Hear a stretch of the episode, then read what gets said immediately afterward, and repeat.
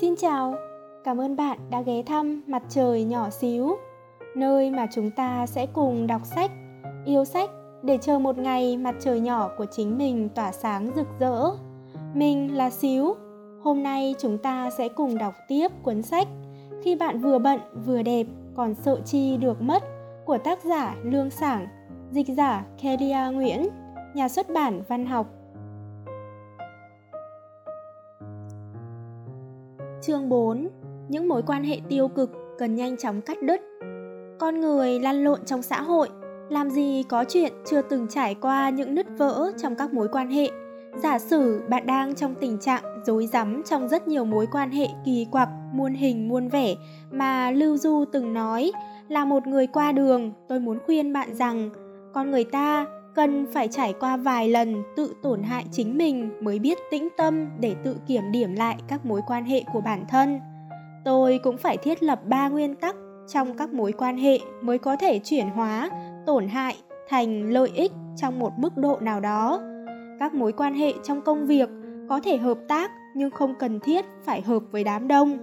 Trong vòng chung kết của chương trình, tôi chính là diễn viên những lời mà người hướng dẫn Lưu Thiên Trì nói với diễn viên Tống Giật có thể giúp đỡ rất nhiều thanh niên trẻ tuổi. Tống Giật từng kể khổ với riêng Lưu Thiên Trì rằng có lẽ tính cách của mình không phù hợp để phát triển trong giới giải trí, bởi vì không biết nói ngon nói ngọt, không biết cách xử lý các mối quan hệ, đồng thời luôn cảm thấy căng thẳng vì điều đó, thậm chí còn tạo nên áp lực về mặt tinh thần cho bản thân. Lưu Thiên Chỉ đáp, Em chỉ cần nói chuyện với khán giả bằng vai diễn là được rồi, không cần phải học những lời đon đả làm gì, nó chẳng có tác dụng gì cả. Thứ có tác dụng nhất là sự tiến bộ của em qua từng vai diễn. Theo tôi thấy, các phần biểu diễn của Tống Giật rất đa dạng, diễn xuất khá tròn vai, cũng rất tinh tế trong từng chi tiết nhỏ.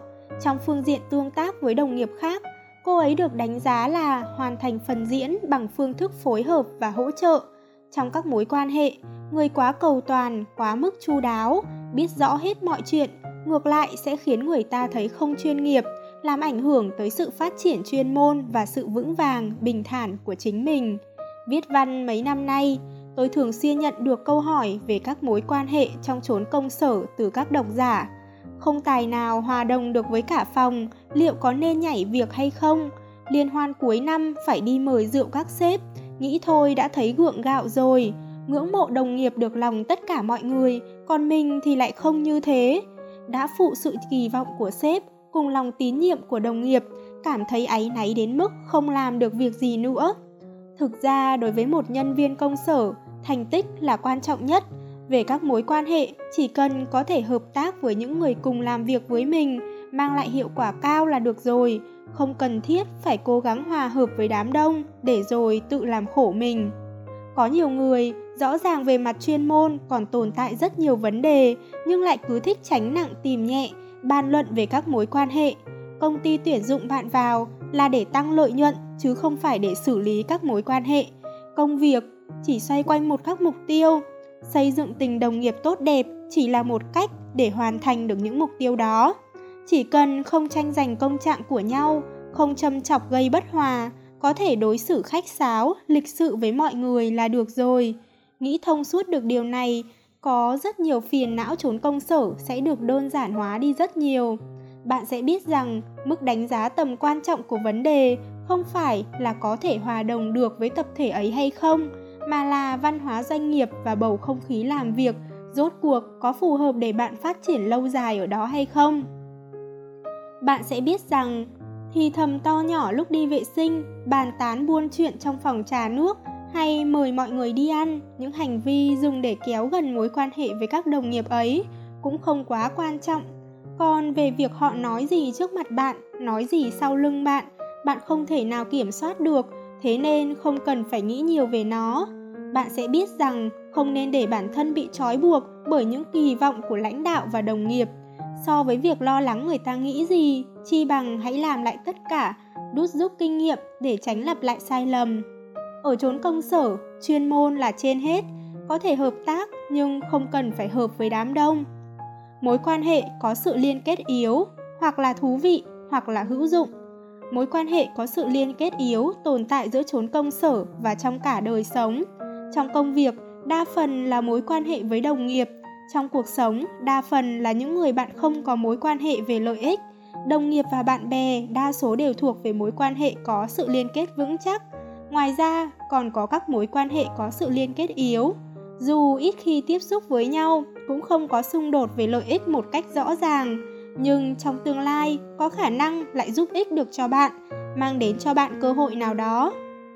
Tôi từng tham gia một buổi tụ tập Người phụ nữ ngồi ngay bên cạnh sau khi biết trong buổi tụ tập này còn có một bác sĩ khoa phụ sản, liền chủ động ngồi bên cạnh vị bác sĩ đó, bưng trà, rót nước, đưa thức ăn, tiếp khăn giấy, hứng thú nghe ngóng, trò chuyện vui vẻ. Từng lời nói đều ám chỉ sau này mang thai sinh con sẽ tới tìm vị bác sĩ này. Bác sĩ cảm thấy khó chịu, những người khác trên bàn thì gượng gạo. Thực ra trong các mối quan hệ có sự liên kết yếu như thế, bạn muốn kết bạn với người ta, từ góc độ chỉ một phía có được lợi ích, thì bạn cần phải thú vị. Nếu cả hai bên đều có được lợi ích, bạn cần phải hữu dụng. Thú vị chưa chắc là khi bạn hết lời tăng bốc, mà có lẽ còn phải dựa vào việc hai người có cùng sở thích hoặc thái độ các bạn đối với sự vật, sự việc nào đó đạt được nhận thức chung. Hữu dụng là một hình thức trao đổi tài nguyên xã hội. Hôm nay tôi thỏa mãn nhu cầu của bạn ngày hôm sau, đổi lại là bạn thỏa mãn nhu cầu của tôi. Lấy dài đắp ngắn, đôi bên cùng có lợi. Mức độ có lợi cho cả hai bên sẽ quyết định xem mối quan hệ đó sâu hay nông, thân thiết hay xa lạ. Trong mối quan hệ có sự liên kết yếu, tốn hết công sức để lấy lòng người ta sẽ làm mất đi nét thú vị của chính mình. Thế nên, chi bằng hãy tu luyện nội công, tưới tắm cho tâm hồn mình bớt khô cằn, nâng cao năng lực chuyên môn nghiệp vụ tăng cường thế mạnh trong xã hội của mình, hoặc là thú vị, hoặc là hữu dụng, tốt nhất nên có cả hai. Mối quan hệ trong cuộc sống, tôn trọng lẫn nhau, thân thiết hay xa lạ còn tùy duyên. Friends là bộ phim truyền hình mà tôi yêu thích nhất. Từ tận đáy lòng, tôi luôn hướng tới, hy vọng mình có được cuộc sống mà cả người yêu lẫn bạn bè đều kề bên, cùng nhau cười nói vui vẻ. Mấy năm trước, tôi dọn tới sống một thành phố khác khi đó tôi chụp ảnh chung với hai đồng nghiệp nữ, ông xã tôi cũng cảm thấy hai cô ấy rất thú vị. Thế là mầm mống của ý tưởng sáu thanh niên trẻ cùng đồng hành với nhau, vốn chôn sâu trong lòng của tôi bắt đầu chớm nở. Tôi và chồng tôi, hai đồng nghiệp nữ, cộng thêm ông xã của hai cô ấy nữa, vừa đủ 6 người. Để ước mơ của mình trở thành hiện thực, tôi thường rủ dê mọi người tụ tập, khao mọi người ăn, đi hát karaoke. Nhưng có những lúc chồng tôi không muốn tham gia. Thi thoảng đồng nghiệp của tôi cũng đề xuất chị em phụ nữ nên tụ tập riêng. Nhưng một người luôn hướng tới cuộc sống sáu người cùng đồng hành như tôi lại không hề để tâm đến cách nghĩ của cô ấy. Rất nhiều chuyện không vui, cứ thế tích tụ lại, cuối cùng cũng bùng nổ. Thế là giờ đây chúng tôi chẳng còn làm bạn với nhau được nữa, cố hết sức mà chẳng nhận lại được gì khiến tôi cảm thấy rất ấm ức. Thật ra nghĩ lại thì tình bạn thuận theo tự nhiên có lẽ sẽ tốt hơn. Nếu quá thân mật, trong lòng sẽ cảm thấy không được thoải mái, sẽ tự khắc xa lánh dần. Có người nói, nếu cứ nhất quyết muốn gây dựng thiên đường ở chốn nhân gian, sẽ chỉ tạo ra địa ngục. Kinh nghiệm nói cho tôi biết rằng, cứ khăng khăng thiết lập một nhóm 6 người cùng đồng hành trong tình bạn sẽ chỉ khiến cả tập thể tan vỡ, sụp đổ. Chu Quốc Bình từng nói, trong các mối quan hệ, Dần dần tôi đã đút rút ra được nguyên tắc phù hợp nhất với tính cách của mình, đó chính là tôn trọng lẫn nhau. Thân thiết hay xa lạ còn tùy duyên. Tôi tin rằng tất cả tình bạn tốt đẹp đều được hình thành một cách tự nhiên, chứ không phải cứ cố cầu là được. Tôi còn cho rằng bạn bè có thân đến đâu cũng vẫn nên có khoảng cách. Tình bạn quá mức ồn ào, náo nhiệt chỉ là cái thùng rỗng mà thôi. Càng trưởng thành, chín chắn, tôi lại càng thấy tán đồng với câu nói này. Làm sao để biến những tổn hại thành lợi ích trong một mối quan hệ? Sau khi đặt ra được những nguyên tắc cho các mối quan hệ trốn công sở trong cuộc sống và những mối quan hệ có sự liên kết yếu, nếu muốn giảm bớt những va chạm trong các mối quan hệ, đồng thời chuyển hóa nó thành năng lượng, cần phải thực hiện một nguyên tắc, một bớt, một thêm sau đây. Một bớt chính là cần phải nhanh chóng cắt đứt những mối quan hệ gây tổn hại cho bạn. Những người thường tươi cười trước mặt nhưng lại nói xấu sau lưng bạn. Sau này mỗi lần gặp chỉ cần mỉm cười lịch sự là được rồi, không cần phải hết lòng hết dạ với những người như thế. Ra sức lấy lòng để cố gắng duy trì mối quan hệ bạn bè, đó là khởi đầu cho một cuộc sống tầm thường. Hèn mọn của một con người Giống như Schopenhauer từng nói, nếu một người trẻ tuổi có thể sớm nhìn thấu con người và sự việc, giỏi giang trong ứng xử với mọi người khi bước vào các mối quan hệ xã hội, có thể dễ dàng làm quen, dễ dàng thân thiết, vậy thì xét từ góc độ đạo đức và trí tuệ, có lẽ đây là một hiện tượng khá tồi tệ, bởi nó đang dự báo người này sẽ sống tầm thường cả cuộc đời. Một thêm chính là mỗi khi trò chuyện với những người thú vị, sẽ có tài tựa như trên mây, tiếp thu được kiến thức mới, những gợi ý và sức mạnh mới. Mối quan hệ khiến bản thân rất hưởng thụ và giúp mình trưởng thành hơn thế này. Một khi có hiểu lầm hay trở nên gượng gạo, cũng đừng bỏ mặc không màng đến. Từng có một độc giả nữ nhắn tin cho tôi, kể rằng cô ấy và người bạn thân thiết lâu năm xảy ra hiểu lầm. Trong lòng cả hai người đều có khúc mắc Thế là càng ngày càng xa lánh nhau hơn, cả hai đều mong muốn có thể thân thiết lại như hồi xưa, nhưng không ai chịu xuống nước trước. Nếu như tôi có quen biết người bạn thân của độc giả này, tôi thực sự muốn chia sẻ lại tin nhắn ấy cho cô nàng đọc để hai người họ hiểu rõ được lòng nhau. Tôi cũng từng vì hiểu lầm mà cắt đứt quan hệ với người bạn thân đã chơi với nhau nhiều năm. Sau khi hóa giải được mâu thuẫn, Tôi cảm thấy nếu khi đó mình có thể lấy hết dũng khí để nói rõ tâm tư trong lòng, thì hai chúng tôi sẽ không phí hoài mấy năm trời như thế. Đương nhiên, chiêu này chỉ thích hợp dùng với bạn thân, đối với người bình thường có thể hơi xến xúa. Matsura Yataro nói, lúc nào cũng chỉ lo giữ cho bầu không khí vui vẻ, êm đềm là một hình thức duy trì mối quan hệ rất nông cạn. Khi bạn hạ thấp tự tôn của mình, không tiếc thể diện, thổ lộ hết tâm tư từ tận đáy lòng. Quá trình ấy hẳn sẽ rất đau khổ. Nhưng một khi vết thương đã lành, sẹo cũng liền ra, mối quan hệ giữa hai người chắc chắn sẽ càng sâu sắc, phong phú hơn. Cõi lòng bạn cũng được an yên thỏa mãn. Tóm lại, khi bạn bị bó buộc trong một mối quan hệ, hãy để mình được bình tâm lại, xác định rõ lập trường, độ liên kết và các mối quan hệ trong cuộc sống sau đó, hạn chế bớt các mối quan hệ xã hội gây tổn hại, tăng cường các mối quan hệ mang lại lợi ích. Chương 5. Hối hận vì đã không làm bạn với những người phụ nữ có tham vọng sớm hơn. Tôi từng nhận được tin nhắn phàn nàn về các bạn cùng phòng của một nữ sinh. Tóm lại chỉ có hai điểm chính. Một là thích hơn thua, hai là quá giả tạo so bì chuyện ăn uống, chuyện mặc đồ, so bì về cha mẹ, thích khoe khoang bạn trai và điện thoại mới. Còn cô nàng độc giả ham học này thường đến phòng tự học để đọc sách. Cô bạn cùng phòng mập mạp khác ra sân tập chạy bộ sẽ bị những người còn lại châm chọc, chế giễu. Một phòng có 6 người, theo như cô ấy kể, phải có đến 11 nhóm trò chuyện trên WeChat. Ai hay đi cùng nhau vào nhà vệ sinh chính là hướng đi của tình bạn chỉ một câu nói cũng sẽ có đủ các loại suy diễn, các màn kịch ngoài mặt và trong lòng lẫn lộn, khiến cô ấy cảm thấy việc tiếp xúc, sinh hoạt chung với những người bạn cùng phòng này vô cùng mệt mỏi. Câu chuyện này làm tôi nhớ đến định nghĩa tình bạn gà con của Trang Nhã Đình. Đó là một kiểu tình bạn giữa những người sống chung một phòng, chỉ mong sao được ăn chung, ngủ chung với nhau, đồng thời liên kết với nhau trên cơ sở cùng chia sẻ những chuyện lặt vặt không đâu hay phàn nàn bàn tán về mấy tin tức vỉa hè. Đắm chìm trong kiểu tình bạn thân thiết nhưng lại không có chút tiến bộ nào như thế, rất khó để bạn có thể hướng tới một cuộc sống tích cực. Thời gian 4 năm đại học trôi qua nhanh vun vút, thay vì phải muộn phiền khi tiếp xúc qua lại với các bạn cùng phòng, chi bằng hãy chủ động đi tạo dựng những mối quan hệ khác có chất lượng hơn. Bạn muốn nghe giảng, vậy hãy để cho những người hay ngồi đầu giữ chỗ cho bạn bạn muốn tận hưởng quá trình biện luận, vậy thì hãy cùng tranh luận với những bạn thường xuyên hỏi giáo viên tại sao lại thế. Nhìn cách một người kết bạn, có thể đoán được phần nào tình trạng của người đó trong 3 đến 5 năm tới. Vì thế tôi đã cho nữ độc giả một lời khuyên nho nhỏ, nếu như bạn muốn sống một cuộc sống đa dạng, rực rỡ hơn, hãy đổi sang một nhóm bạn khác có tham vọng hơn nhé. Tôi từng phỏng vấn Ngô Tĩnh, cô chủ xinh đẹp khởi nghiệp từ công trường. Cô ấy vốn là một người rất có tham vọng, hàng ngày còn thích giao du với vô vàn những người phụ nữ có tham vọng khác.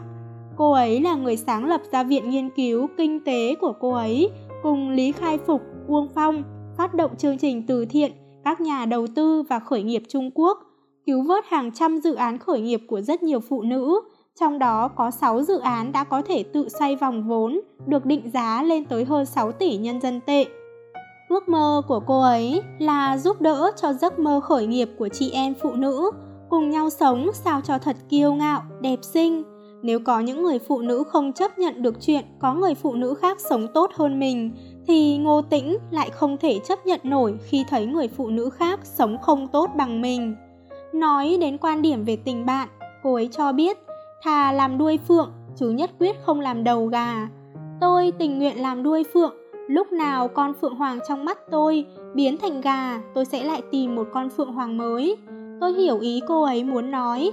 Hình ảnh ẩn dụ về gà và phượng hoàng không phải muốn nói tới quyền lực và địa vị, cũng không phải ám chỉ tiền tài và các mối quan hệ, mà nó liên quan đến điều mà mỗi con người đang theo đuổi, liên quan đến tình cảm chân thành, Cô ấy từng giải thích với tôi vì sao phụ nữ nên tiếp xúc với những người phụ nữ có tham vọng lớn hơn mình. Thứ nhất, công việc mệt mỏi cũng không làm cho các mối quan hệ mệt mỏi theo. Người phụ nữ có tham vọng sẽ luôn có mục tiêu rõ ràng, tranh thủ từng giây từng phút, ăn nói ngắn gọn, không lòng vòng, rào trước đón sau, chia sẻ chân thành, giao lưu trò chuyện với nhau một cách có hiệu quả. Họ thấu hiểu về lợi ích giữa hai bên, biết điều chỉnh tâm trạng và tránh xa phiền toái, không chấp nhận tiểu tiết. Cô ấy thường bàn về công việc trong các khách sạn đẳng cấp 5 sao, chọn một địa điểm thật trang nhã, tinh tế, sàng lọc hết những chủ đề sặc mùi khói thuốc. Cô ấy nói rằng tiếp xúc bầu bạn với những người phụ nữ bận rộn mà vẫn xinh đẹp xung quanh mình sẽ khiến tâm hồn được thăng hoa, sảng khoái hơn. Thứ hai, muốn mình được tiếp thu một chút khí chất mạnh mẽ. Cô ấy nói, mình bắt đầu khởi nghiệp từ hai bàn tay trắng, không quen biết một nhà đầu tư nào. Sau 2 năm nỗ lực cố gắng, cô ấy đã quen biết được với hơn 4.000 nhà đầu tư và đối tác. Trong đó có những người rất có tên tuổi trong giới như Từ Tiểu Bình, Lý Khai Phục. Đừng co mình lại trong thế giới nhỏ bé chật hẹp của chính mình. Đừng sợ những người giỏi giang không muốn giao lưu với mình. Đừng đánh giá thấp tiềm năng của bản thân. Tiếp xúc bầu bạn với những người phụ nữ luôn tràn đầy nhiệt huyết, luôn có lòng hiếu kỳ trước những điều chưa biết sẽ nâng cao được phẩm chất cuộc sống của mình. Cô ấy nói, trời sinh phụ nữ đã thích so bì, so bì mối quan hệ mẹ chồng nàng dâu, so bì túi đeo, nhưng làm gì có ai so bì sự nghiệp, so bì năng lực chuyên môn. Thích so thì hãy so xem công ty của ai vận hành tốt hơn, so xem ai có nhiều khách hàng hơn. Trong chương trình Tài ăn nói vi diệu, Tập Khưu Trần đã bày tỏ với bạn mình mục chuyên trị chuyện ghen tị và so bì của cánh chị em phụ nữ. Khưu Thần nói ngay trước mặt Mã Vi Vi, tôi với cậu đã là bạn bè hơn chục năm rồi, cái gì cậu cũng hơn tôi, thông minh hơn tôi, giỏi giang hơn tôi, xinh đẹp hơn tôi, nhưng tôi chưa bao giờ thấy không vui cả. Những điều mà Mã Vi Vi cậu làm được, đôi lúc tôi không làm được, nhưng chuyện cậu không làm được, chắc chắn tôi cũng không làm được. Thế cho nên, những thành tựu mà cậu đạt được chính là niềm hy vọng của tôi. Tôi có thể được đứng ở đây là nhờ mùa đầu tiên cậu thể hiện quá tốt. Tôi cảm thấy làm đồng đội của cậu bao nhiêu lâu như thế, bản thân tôi cũng không quá kém. Sau này biểu hiện của tôi quả nhiên cũng không tệ. Tôi nghe mà suýt rơi cả nước mắt, thật ngưỡng mộ một đồng đội lâu năm như thế, có thể vun vén tình bạn thành dáng vẻ mà mình mong muốn. Thôi mấy trò suy bụng ta ra bụng người đi, giảm bớt sự kén chọn và không cam lòng đi. Hãy để lòng chân thành cổ vũ cho bạn, hãy để lý tưởng chung dẫn đường cho bạn. Xóa bỏ đi những toan tính và cạnh tranh, tập trung vào làm những điều mà bạn thích. Phụ nữ thường có tâm lý, có thể chấp nhận chuyện bạn mình sống tốt, nhưng không chấp nhận nổi khi bạn sống tốt hơn mình. Trước kia thì thoảng tôi cũng sẽ có tâm lý ấy, nhưng sau khi gặp gỡ và tiếp xúc với rất nhiều người trong một khoảng thời gian dài, tôi đã suy nghĩ thông suốt. Trước tiên, những người sống tốt hơn tôi lúc nào cũng tồn tại.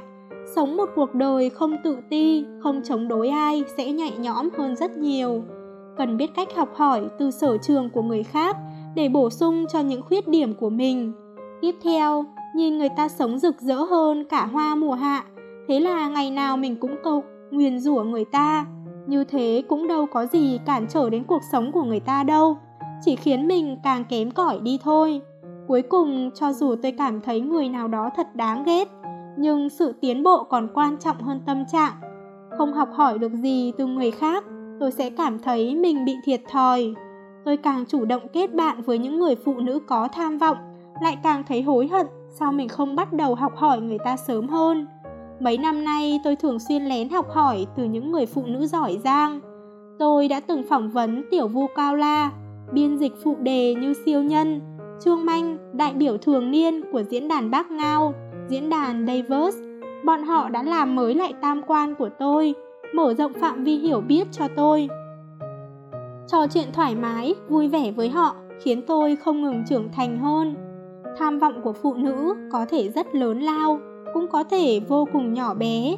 Rất lớn giống như Dương Lan từng nói, trong trái tim tôi có một giấc mộng khá mông lung, đó là muốn được đi thăm thú, tìm tòi một thế giới rộng lớn hơn, cũng có thể rất nhỏ bé, giống như Tương Papi từng nói. Trong lòng tôi cũng thấp thoáng hiểu được rằng mình phải làm chút chuyện gì đó, nhưng lại không biết mình có thể làm gì. Một người phụ nữ có tham vọng thực sự thu hút, chỉ muốn đến gần họ hơn để tiếp nhận một chút khí chất mạnh mẽ. Nếu đổi những người bạn thích so bì, lắm trò vặt thành những người bạn có ước mơ, có tham vọng, giải tỏa hết những năng lượng tiêu cực tích tụ trong người, bạn sẽ được lĩnh hội một thế giới phong phú đầy màu sắc, nắm bắt được những khả năng vô hạn trong tương lai. Một số phụ nữ sẵn sàng nói xấu người ta nhưng lại không đủ dũng cảm để kiểm điểm chính mình, luôn nhốt mình trong những chuyện lông gà vỏ tỏi lặt vặt không đâu. Rất bao dung cho những tật xấu của bản thân, nhưng lại không muốn nhìn thấy những người phụ nữ có tham vọng xung quanh mình sống thật tốt đẹp. Bọn họ sợ lòng tự tôn của mình bị trà đạp, sợ rằng càng so sánh lại càng khiến người ta thấy tức tối hơn. Rõ ràng mình có thể sống một cuộc đời thật rực rỡ, tội gì phải sống tầm thường, hèn kém như thế. Borger từng nói, con người ta dần dần sẽ hòa thành một thể với những cuộc gặp gỡ của họ. Nói một cách xa hơn, con người cũng là một phần trong hoàn cảnh sống của họ thế nên hãy mau kết bạn với những người phụ nữ có tham vọng đi nhé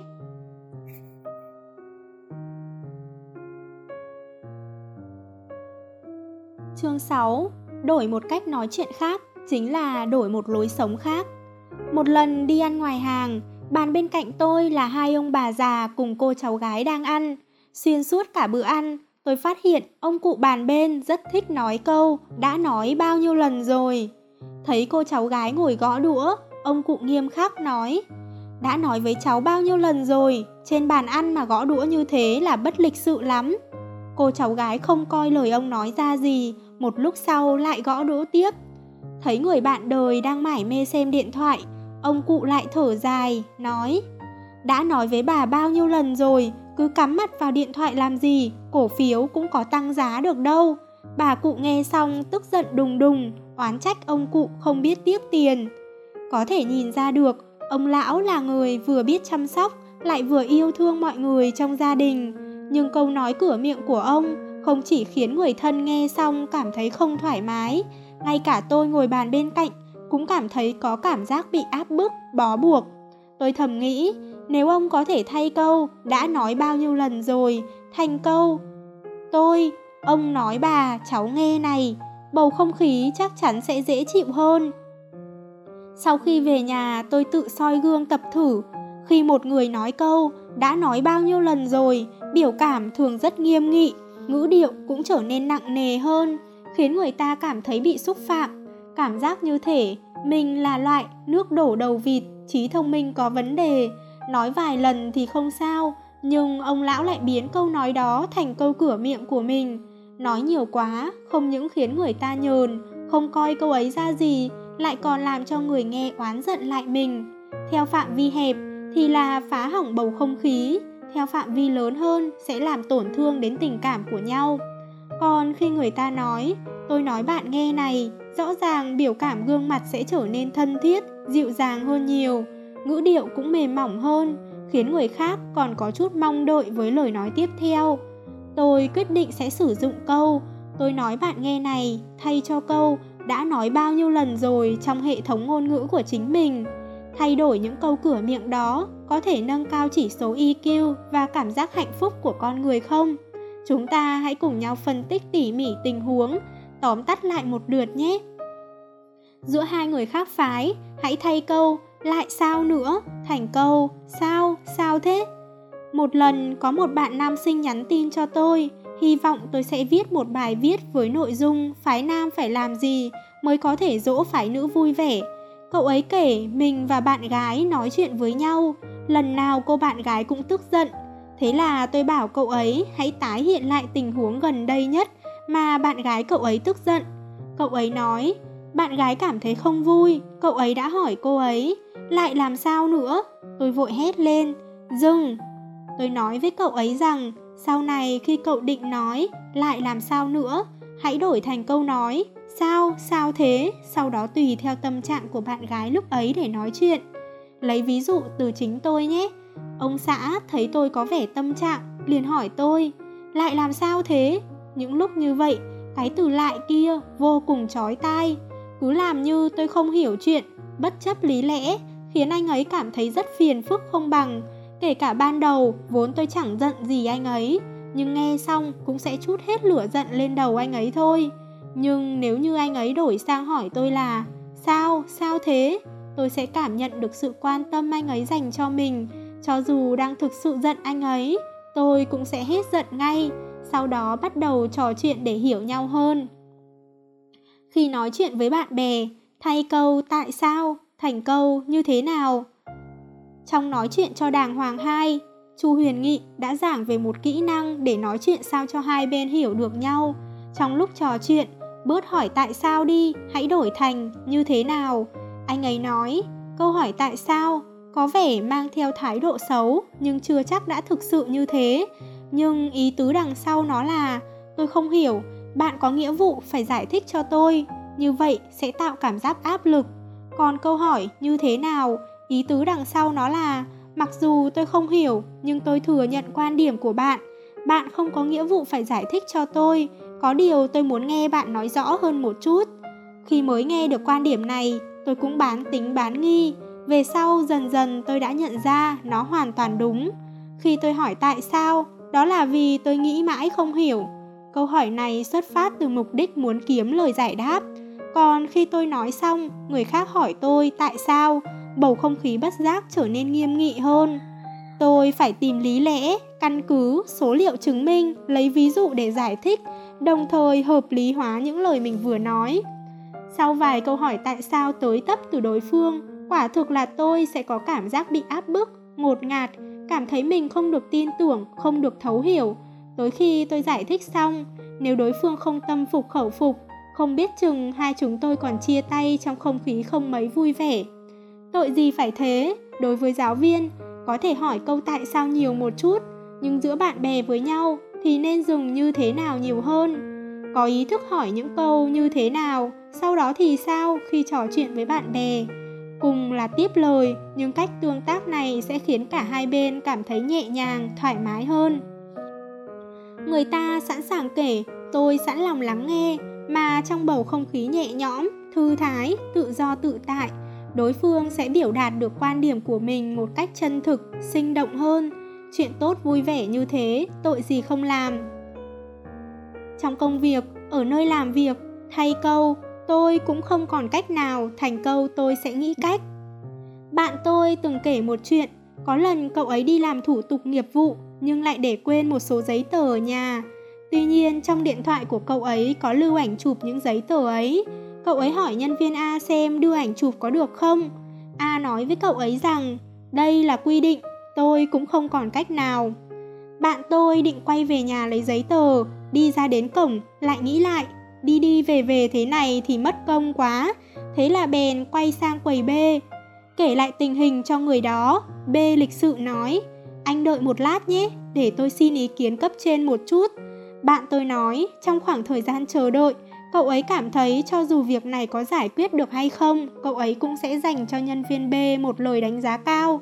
Cậu ấy rất thích cách nói mang ý để tôi nghĩ cách của B, chứ không phải kiểu tôi cũng không còn cách nào của A. Về sau lúc cậu ấy kể cho tôi nghe, tôi cũng thấy đồng cảm sâu sắc. Trong công việc có rất nhiều vấn đề nan giải mà bạn không thể giải quyết được, kể cả khi bạn nói tôi biết làm thế nào được hay tôi cũng không còn cách nào khác, quả thực đều là thực tế khách quan, nhưng trong lòng người nghe vẫn thấy không cam tâm, cảm thấy bạn đang đùn đẩy, chưa biết chừng còn oán trách bạn. Nếu như bạn nói, để tôi nghĩ cách thử xem, để tôi thử giúp xem sao, cho dù chỉ là đi xin chỉ thị của cấp trên hay là cho người ta một phương thức liên lạc của ai đó, cho dù cuối cùng vấn đề vẫn không thể giải quyết được, nhưng trong lòng đối phương chắc chắn sẽ thấy ấm áp hơn, cảm thấy bạn có thái độ thân thiện, chân thành, thật lòng với mọi người. Trong cuốn Hạnh phúc là hành động nhỏ nhất, Lưu Hiên đã vạch ra một bảng mẫu. Một bên là cách nói chuyện tiêu cực, bị động, mang năng lượng xấu. Bên kia là cách nói chuyện tích cực, chủ động, mang lại năng lượng tốt. Nếu có thể nói rất tốt thì đừng nói không tệ. Vế trước là khẳng định rõ ràng, vế sau mặc dù cũng là khẳng định, nhưng cũng có ý tốt. Người nghe nghe xong, thấy hai từ này tràn ngập năng lượng tiêu cực. Nếu có thể nói mọi chuyện có ổn không thì đừng nói tình hình thế nào rồi. Vế trước mang theo sự quan tâm, còn vế sau chỉ cho thấy tình hình trước mắt chưa thể phán đoán chắc chắn được gì. Có thể nói tôi định thì đừng nói tôi phải. Vế trước mang lại cho người ta cảm giác chủ động, vế sau thấy quyền chủ động không nằm trong tay mình, có chút bị ép buộc, không tình nguyện. Có thể nói tôi có thể chấp nhận thì đừng nói tôi sao cũng được. Vế trước khiến người ta cảm thấy thoải mái, vế sau dễ khiến đối phương cảm thấy xấu hổ, gượng gạo. Những gì họ phải bỏ ra, có cũng được, mà không có cũng chẳng sao. Có thể nói dạo này công việc rất ổn định, thì đường nói bận đến nỗi chỉ muốn phân thân. Vế trước nghe có vẻ tích cực, khả quan, vế sau mang lại cho người ta cảm giác mất kiểm soát. Ngoài những điều trên ra còn rất nhiều ví dụ khác, cùng diễn đạt một suy nghĩ, cách nói chuyện tích cực, lạc quan sẽ dễ dàng tạo dựng, duy trì bầu không khí tốt đẹp khi hai người giao lưu với nhau, hơn là cách nói chuyện tiêu cực. Về điểm này tôi đồng cảm vô cùng sâu sắc. Tôi đã tránh được rất nhiều phiền toái. Khi thay câu nói bạn đã hiểu chưa? Thành câu tôi nói như vậy đã rõ ràng chưa? Tôi ngồi trên sofa dựa vào cánh tay ông xã nói em có thể dựa vào tay anh không? So với câu tay anh chọc vào lưng em rồi rõ ràng là dịu dàng chu đáo biết nghĩ cho người khác hơn nhiều.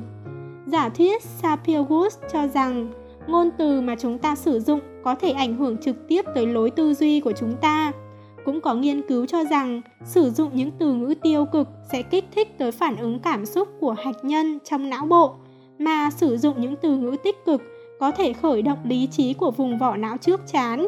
Có thể thấy, lời hay ý đẹp cũng rất tốt cho sức khỏe, tốt cho cơ thể. Thế cho nên, xin hãy tập trung kiểm điểm lại những câu nói cửa miệng và cách biểu đạt của bản thân trong cuộc sống hàng ngày. Bỏ bớt những từ ngữ, câu nói tiêu cực oán than, đồng thời thay thế chúng bằng những lời lẽ tích cực đầy năng lượng. Việc này có thể thay đổi chất lượng mối quan hệ của chúng ta với mọi người, càng có lợi cho sức khỏe, cho cơ thể. Có nhiều khi đổi sang một cách nói chuyện khác, chính là đổi sang một lối sống khác.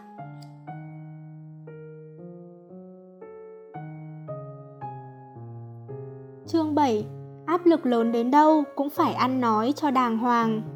Lúc đi lên cầu thang, Tôi nghe chị hàng xóm kể chuyện nhà chị ấy. Con gái chị đang học lớp 12, còn chưa đầy 100 ngày nữa là thi đại học. Áp lực thi cử ngày một tăng, lượng bài vở quá tải, mỗi khi làm bài không được tốt, nó lại về nhà viện cớ để nổi cáu, lúc thì chê món ăn mặn trong bữa tối, lúc thì lại kêu ca, học ôn thi thì tiếng tivi làm ồn, khiến cho hai vợ chồng chị nói chuyện hay làm gì, lúc ở nhà thì cũng phải gión ra gión rén. Thế mà cô con gái lúc nào cũng tìm ra đủ mọi lý do để cáu giận, sau đó về phòng đóng dầm cửa lại.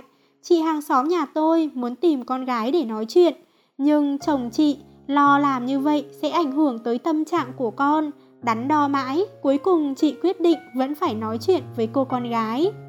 Bố mẹ biết con sắp thi đại học, chịu nhiều áp lực, nhưng việc điều chỉnh lại tâm trạng của bản thân là rất cần thiết. Chỉ vì áp lực mà con gây gổ với người khác, vậy sẽ phải mất thêm thời gian để bình ổn lại tâm trạng trước khi tiến vào trạng thái học tập một lần nữa. Như thế học cũng không có hiệu quả. Con thử đặt mình vào vị trí của người khác, lập trường của người khác nghĩ thử xem. Trong công việc, trong cuộc sống, bố mẹ cũng có rất nhiều áp lực. Nếu như mang tất cả những áp lực ấy chút hết lên đầu con, trong lòng con chắc chắn cũng không thấy thoải mái. Bố mẹ yêu thương con vô điều kiện, có thể chịu đựng được tính tình cáu bẩn của con.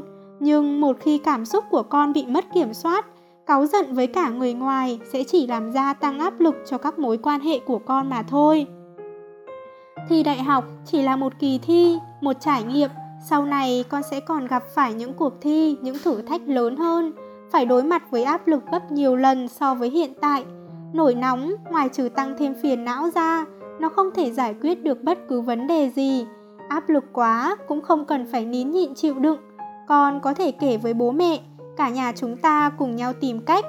Nhà và chốn làm việc đều là nơi chịu trận của những ngọn lửa tự nhiên bùng cháy do áp lực quá lớn. Cuối năm ngoái, một nữ đồng nghiệp cãi nhau với người làm việc cùng mình, sau đó lại giận lây sang cả tôi cùng một đồng nghiệp A khác. Sau khi chuyện qua đi, cô ấy xin lỗi tôi. Cô ấy biết chuyện không liên quan gì đến tôi cả, nhưng lúc đó tức quá, lại cộng thêm việc bình thường bọn tôi khá thân nhau nên mới chút giận lên đầu tôi. Cô ấy mong tôi bỏ qua cho sự quá đáng của cô ấy, đừng để bụng làm gì. Tôi có thể hiểu được nhưng không muốn tha thứ. Tôi nghĩ cứ mỗi khi chịu áp lực lại nổi cáu với những người thân thiết bên cạnh mình, thế thì ai thân với bạn coi như số người ta đen à. Ở văn phòng thì nổi cáu với anh em làm cùng, về sau chơi với nhau sẽ cảm thấy gượng gạo, xấu hổ, đổi sang người khác tiếp quản công việc lại làm trễ tiến độ công việc. Mặc dù cô ấy đã xin lỗi một cách chân thành, nhưng trong lòng chúng tôi, dù ít dù nhiều, vẫn tồn tại chút bóng ma tâm lý.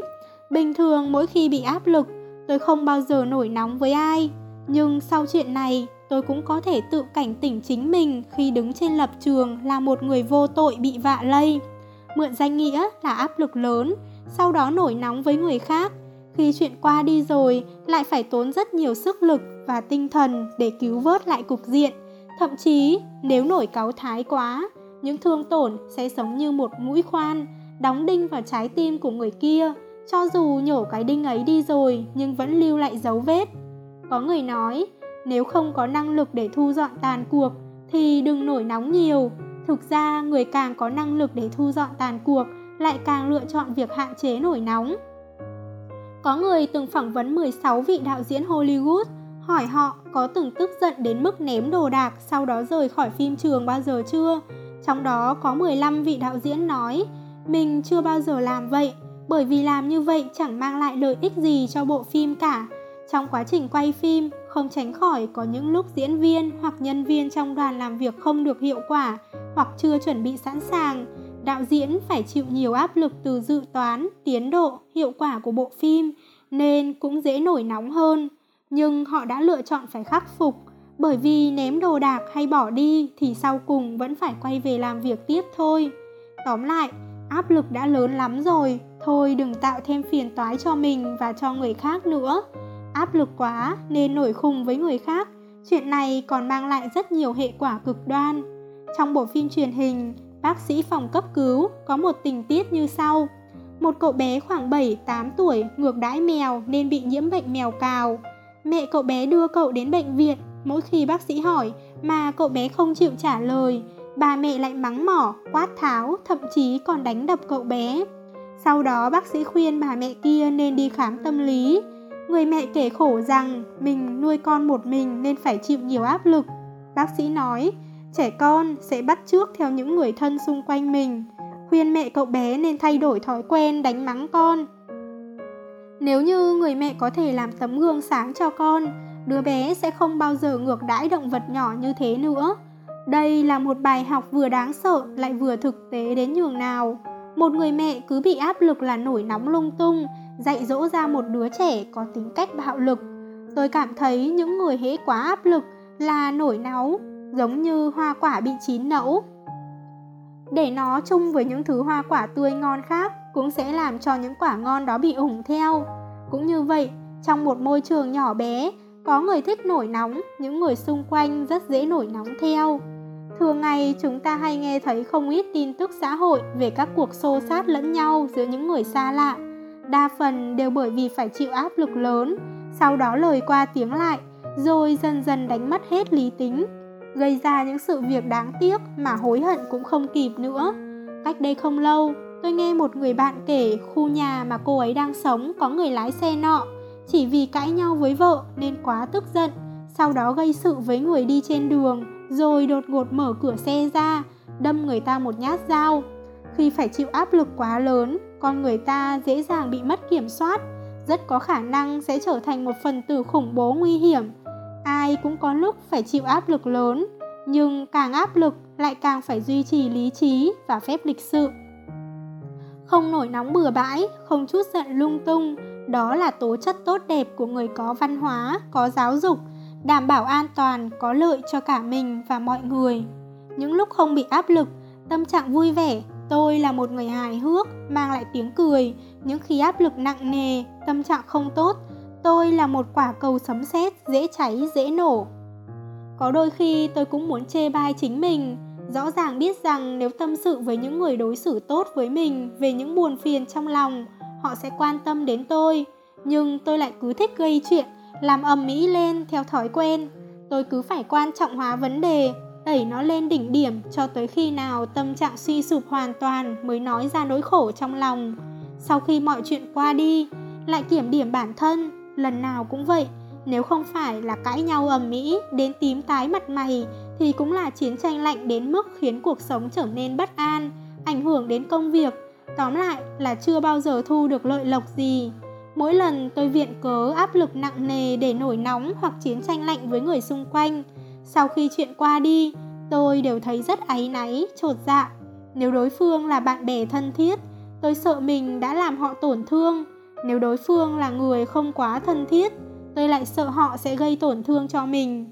Thế nên tôi cảm thấy những người biết cách chịu đựng áp lực, luôn vui vẻ, hòa nhã, khi gặp khó khăn, không bao giờ mãi đắm chìm trong buồn bã, vẫn có thể ăn nói và hành xử một cách đàng hoàng, họ đều có khí chất của một thần tượng. Tôi đã thu thập được một vài phương pháp để vẫn có thể ăn nói và hành sự một cách đàng hoàng, tử tế mỗi khi áp lực nặng nề. Trọng tâm nằm ở một vài điểm sau. Thứ nhất, bình thường luôn chú trọng nâng cao năng lực, đồng thời đối xử tử tế với chính bản thân mình. Nietzsche từng nói, năng lực có thể khiến con người ta tránh được đau khổ. Có nhiều lúc cảm thấy quá áp lực là bởi vì chúng ta không đủ năng lực để ứng phó với chuyện đó hãy đối xử tốt với chính bản thân mình hơn một chút. Làm những việc mà mình yêu thích, mua những thứ mình muốn mua, đừng để công sức mình bỏ ra, đổ xuống sông bể. Thường ngày phải biết giảm bớt áp lực cho mình, đừng coi áp lực như sổ tiết kiệm để tích lại. Thứ hai, đừng để bản thân mơ màng trong áp lực. Khi cảm giác áp lực của bản thân đang dần dần tăng cao, hãy thử xác định rõ ràng căn nguyên, nguồn gốc của áp lực đó đồng thời căn cứ theo đó để giải quyết vấn đề mang tính xây dựng. Nếu như cứ chịu áp lực trong mơ màng sẽ chỉ khiến bản thân bực bội, gây thêm phiền toái hơn mà thôi. Thứ ba, khi cảm thấy áp lực của mình tăng cao, hãy bật chế độ phân tán bớt áp lực. Đối với tôi, phương pháp giải tỏa áp lực hữu hiệu đó là ăn một bữa thật ngon, mua quần áo mới, pha một tách trà hoa hồng, chạy bộ cho vã mồ hôi, nói chuyện với bạn bè, massage, nghe nhạc rock hoặc nhạc nhẹ. Thứ tư, tưởng tượng ra trước cục diện thê thảm sau khi nổi nóng với người khác. Cảm giác lửa giận trong lòng mình không thể nào kiềm chế thêm được nữa. Trước khi bộc phát, cần suy nghĩ lại, đối tượng để nổi nóng có phù hợp không? Lý do có xác đáng không? Cách thức đã tối ưu chưa? Sau khi nổi nóng xong, lại phải làm những gì để cứu vãn? Có ảnh hưởng tới sức khỏe của mình hay không? Càng nghĩ càng thấy phiền toái, thế là tự nhiên bước vào giai đoạn hít sâu, thở đều. Tôi vẫn luôn muốn trở thành một người, dù áp lực lớn đến đâu vẫn có thể duy trì được chuẩn mực trước mắt người khác. Nếu làm được điều đó, nghĩ thôi cũng thấy rất quyến rũ rồi.